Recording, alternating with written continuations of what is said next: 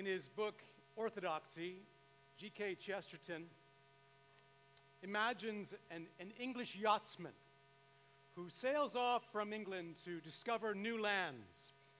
He leaves England, eventually sights and lands on what he thought was a new island he had discovered in the South Seas. He, he came ashore, Chesterton says, armed to the teeth, and plants the British flag on that island, only to realize he had slightly miscalculated his course and had, in fact, discovered England.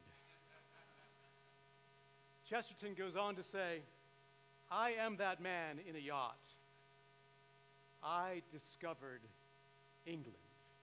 Or perhaps you could say rediscovered England. He said, I, I sought to be 10 minutes in advance of the truth, you know, on the cutting edge. And I realized I was 1,800 years behind it the time he was writing. His journey to orthodoxy, his journey to truth, was a, a returning to where he started, a, a rediscovery of home, you might say. I mention that because as individuals and as a church, friends, we must constantly take the same journey. We must constantly come back to where we started. We must, as it were, constantly rediscover home. Not seeking to be 10 minutes in advance of the truth, but always coming back to the truth that is 2,000 years old. Not on the cutting edge theologically, not on the cutting edge of some new sexual ethic, but always rediscovering the old, old story of Jesus and his love, as the hymn puts it.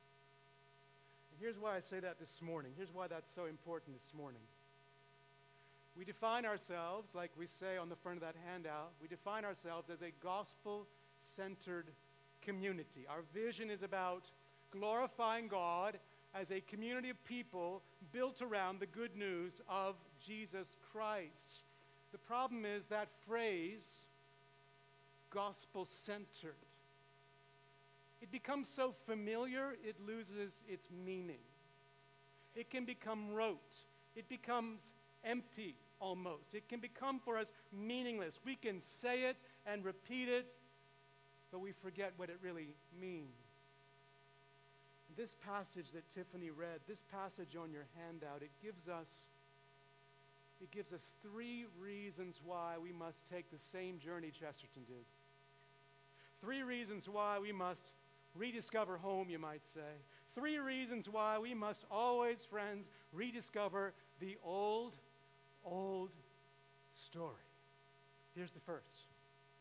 First, let us see the utter necessity of the gospel, this good news. The utter necessity of the gospel. The apostle says in verse 1 Now I would remind you, brothers and brothers and sisters, really, of the gospel, the good news. The good news I preach, notice, which you received, in which you stand, and by which you are being saved. He is saying, in effect, to this church, this good news defines the entirety of your existence, past, present, and future, as individuals and as a church. It defines your past. You received this good news in a moment in time. It, he says, defines your present. You are at the present time standing, standing in this good news, and it defines your future. You are being saved by it. Notice the tense of the verb being saved because we are not all that we will be. Here's a great setup to the chapter Corinthians, Grace Church. This is the message that defines the entirety of your existence past, present, and future, unless, he says, unless you believed in vain. Unless you shift from the utter necessity of this message.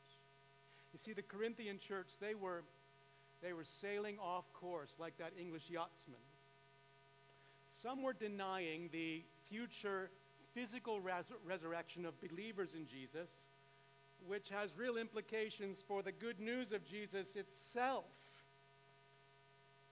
And so the apostle reminds them first here of the utter necessity. This was the one message you received from me, the central message you received. Without this message, you are not Christians and you are not a church. This is the message you stand in right now before God, defining your presence. And this is the message by which, by which you will be saved, by which you will experience all God has for you and bring you into his presence forever. Unless, he says, you believed in vain.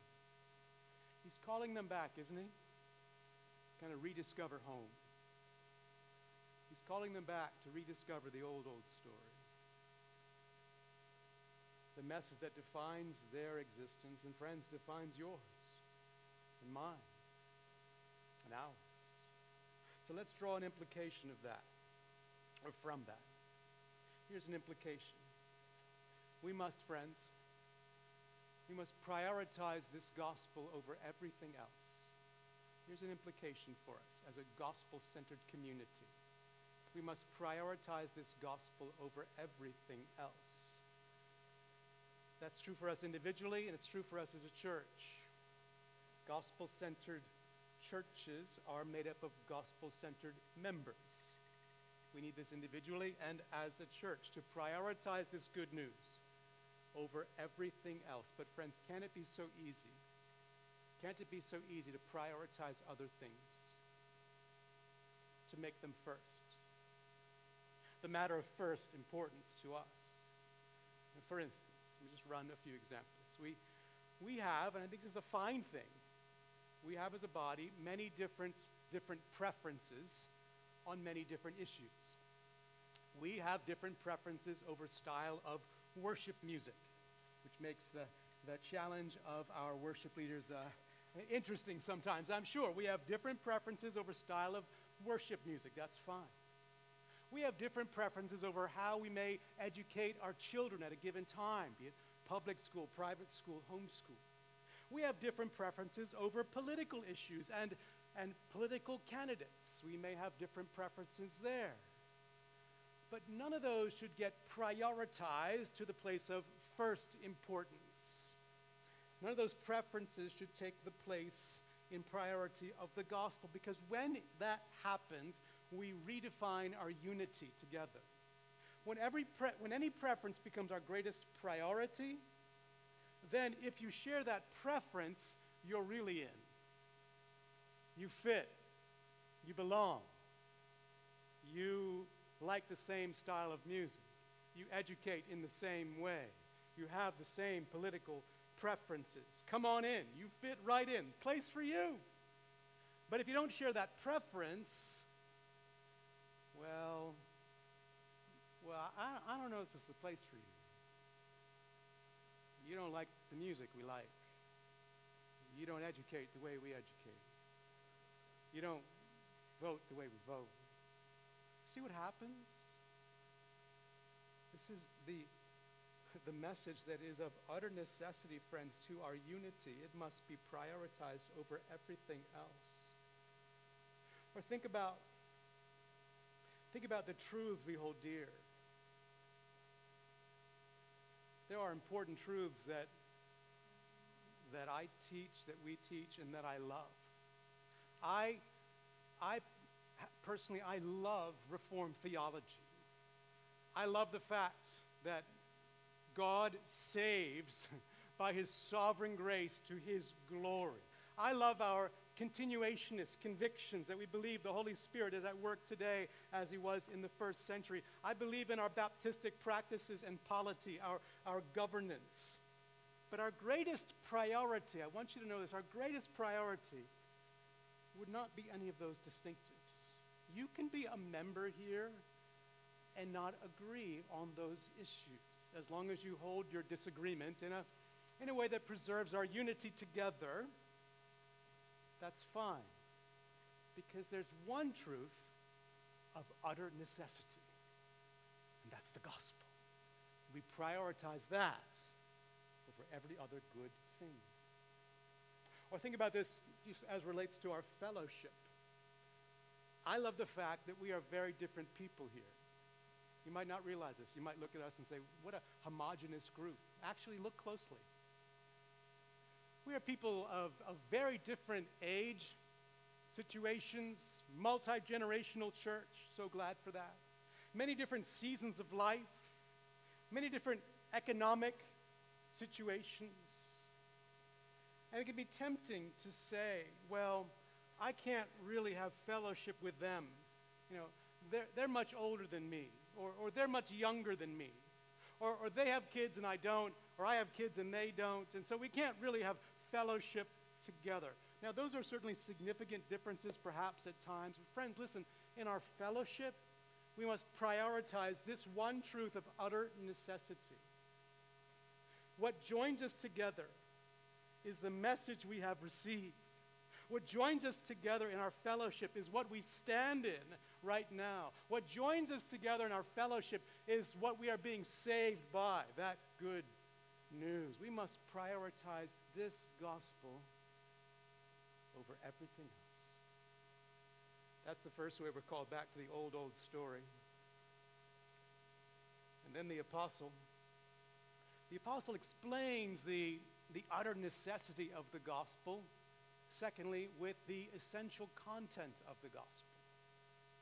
Secondly, the essential content of the gospel. Look at what he says now in verse 3.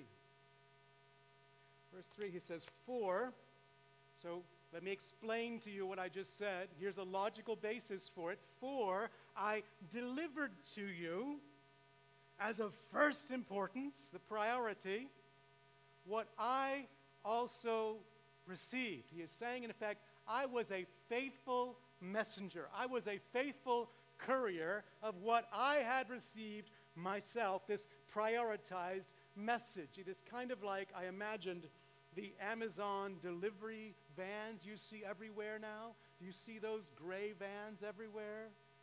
Don't you think Amazon is amazing this way? If you use Amazon Prime, you get your book the next day, perhaps. Now, here's the thing for the delivery person they, they are not supposed to change what's in the package, right? You order your favorite book. The Amazon Prime delivery person is not allowed to open the package and go, you know, this book is garbage. You're going to like a different book better, and put a different book in that package and give it to you. That's not what they're allowed to do. Their job is faithfully deliver the package. That's what the apostle is saying. I faithfully delivered the package I received. Here's the package in the rest of the verse Christ died for our sins in accordance with the scriptures. There's the package. And that, friends, is the heart of the gospel. A pastor friend of mine named Mike Bullmore tells a story of, I think it was his parents who had him put up his hand like this, and they taught him Christ died for our sins. I taught my kids the same way. Five fingers, kids. Here's the heart of the gospel Christ died for our sins. Now, that's not the entirety of the gospel. It involves Jesus' birth, his life, his death, his resurrection, his ascension. You could certainly add his coming return. But here's the heart of the gospel. And that has, friends, essential content essential theological content, essential personal content, and essential historical content. Let me explain. For instance, theologically, theologically, we must know who this Christ is who died. You must know who he is. You must know that Jesus Christ is both fully human and fully divine. One person, two natures. Now, that is beyond our full comprehension. If you can explain that to me later, please do. The best the church has done is at the Council of Chalcedon in 451 They said, quote, the only begotten, Jesus, recognized in two natures, without confusion, without change, without division, without separation. That's the best we can do. 2,000 years. We can tell you what didn't happen. But if you diminish any of that theological content, you lose the gospel. It has theological content, it has personal content, essential personal content. That person, fully God and fully man, obeyed in all the ways we never could and then died for our sins. The primary issue dealt with by the gospel is a very personal issue called sin our sin against God. Now, I have had over the years very well meaning, large hearted people tell me to have the gospel itself, the gospel itself includes things like racial reconciliation today or social justice today. That is part of that gospel. And I would say, with all love, there are huge gospel implications for racial reconciliation, without a doubt. And there are huge gospel implications for loving your neighbor, honoring the image of God, addressing societal injustice, caring for the poor and needy, to be sure. And friends, we must not neglect those implications. We must not ignore those implications. But the gospel proper, this is my point, the gospel itself deals with this very personal problem of sin against God, yours and mine, leading to alienation from God and eternal condemnation by God under his justified wrath. The gospel has this essential personal content. And thirdly, it has essential historical content essential historical content. Jesus Christ died on a Roman cross 2,000 years ago, crucified under the Roman procurator Pontius Pilate, crucified outside the city of Jerusalem, a real place and a real time.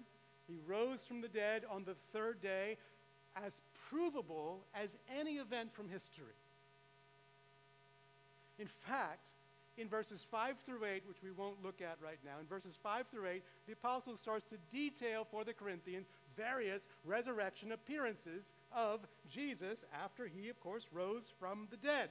And he says to them, Look, some of those witnesses are still alive. You can go ask them, Corinthians. Go seek them out yourself. They were there, they saw him.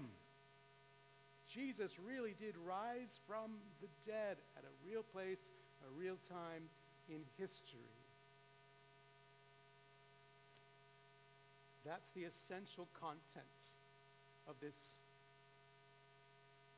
good news, theological, personal, historical, that the apostle says, I faithfully delivered to you. What's the implication for us? Well, certainly as individuals, you must be clear on this message. And if you've yet to believe this message, I would, oh friend, I would urge you to do so.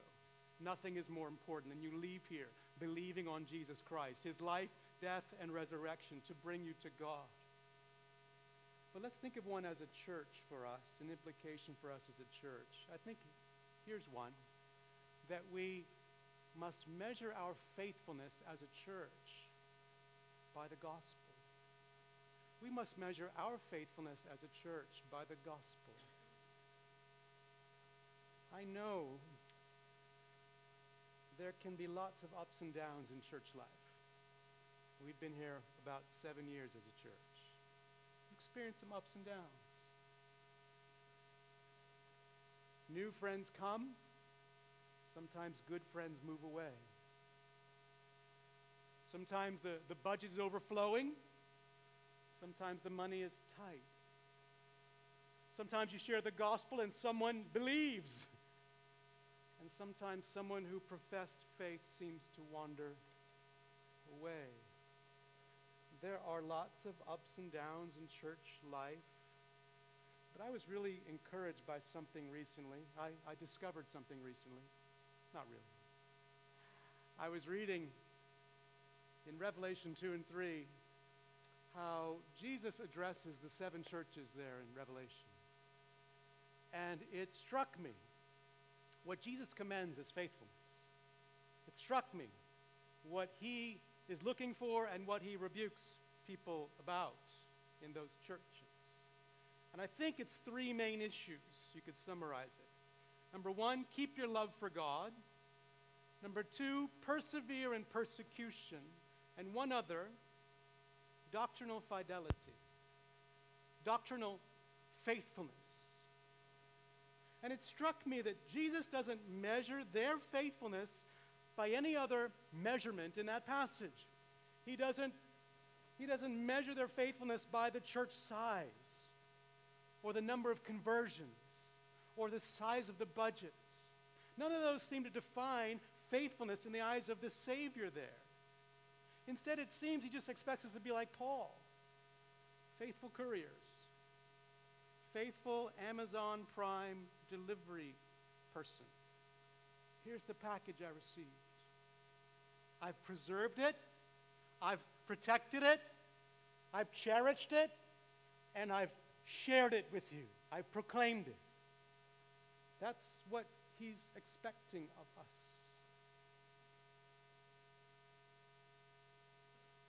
I don't know how you define faithfulness for Grace Church. I don't think it gets any bigger than that.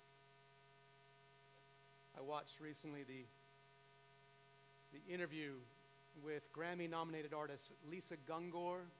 With the Gungors, they wrote some very popular worship music. Um, she described how she has drifted from the Christian faith. She and her husband, I think they wrote some, some very popular songs. They were hired by a, a mega church in Michigan a very large church, which is fine, about 10,000 people. And she said at that time, she and her husband were trying to, to become pregnant, and, and that wasn't happening. And people were saying to them, quote, just believe and it will happen. Just believe, Lisa Gungor, and it will happen. And then she says she realizes in hindsight, my faith was a transaction.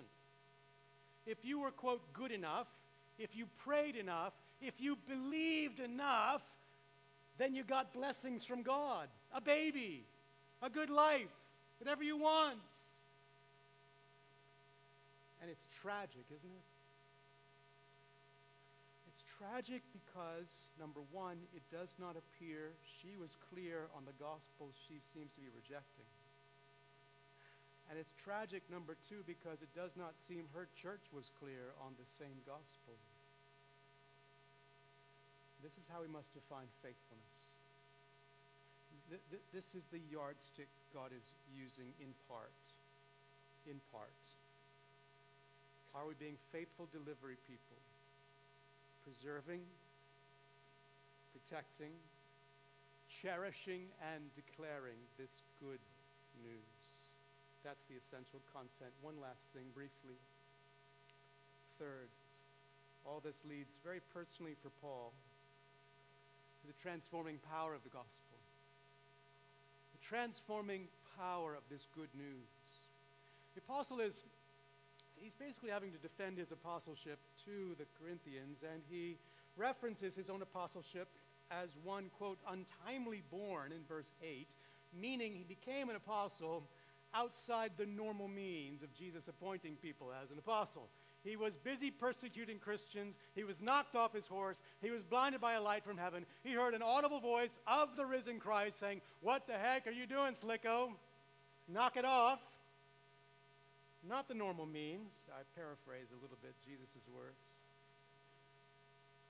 And now the apostle says in verse 9, For I am the least of the apostles, unworthy to be called an apostle, because I, notice, persecuted. I persecuted the church of God. I notice this verse. But by the grace of God, I am what I am. By the grace of God, through this good news, I am what I am. And His grace toward me, His unmerited favor, His unearned favor toward me was not in vain. On the contrary, he says, I worked harder than any of them, which is a really interesting statement. There's no false humility in this guy, right? I worked harder than all the other apostles. But then quickly adds, though it was not I, but the grace of God that was with me. What's an implication, friends? He said it was God's grace, God's favor through this good news that had such a transforming effect that he would go from persecutor to tireless apostle. What's an implication? Well, I think as individuals, it would be a nice exercise tomorrow morning to get up and say, first of all, by the grace of God, I am what I am. That'd be a good practice. But as a church, I think here's an implication. We must fuel, friends, our ministry with the gospel. We must fuel our ministry with the gospel. Why do I say that? I say that because as Americans, we are inherently pragmatic. We are always looking for what, quote unquote, works.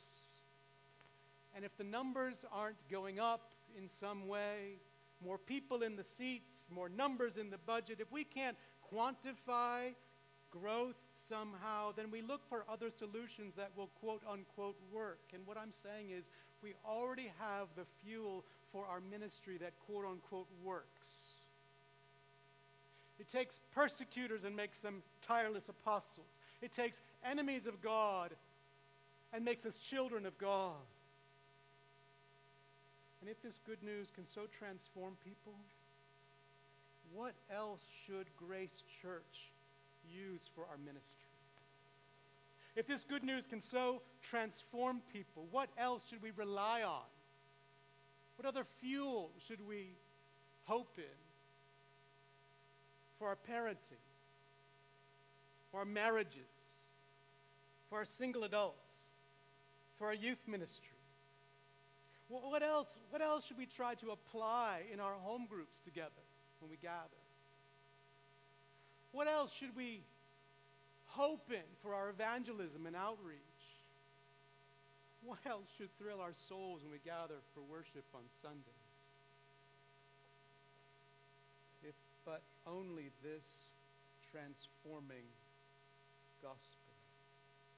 As a church, you see, as a church, I hope this is not discouraging for you.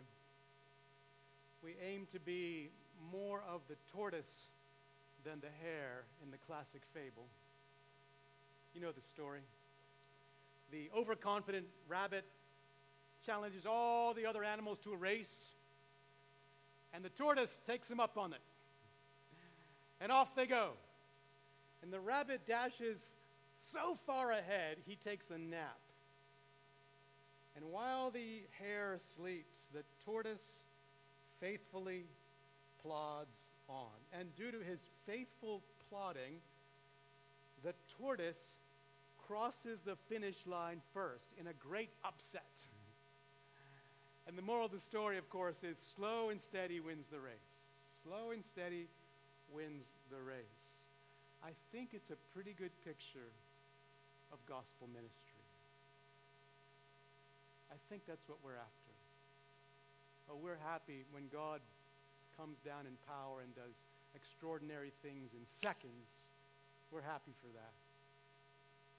But generally, normally, gospel ministry is about faithfulness over the long haul, faithfully plodding, faithfully plodding forward. But, friends, as we do so, this is my point God will work powerfully by His grace through the gospel. Are you seeing now why we must always keep coming back home? Seeing now we might, why we must always rediscover, as it were, the old, old story of Jesus and his love. Friends, this is our vision together. to be a people built around that good news, glorifying God, honoring God, with gospel centered members joined together on a gospel centered mission. May God do that for his glory in our midst. Now, I want to make a little transition.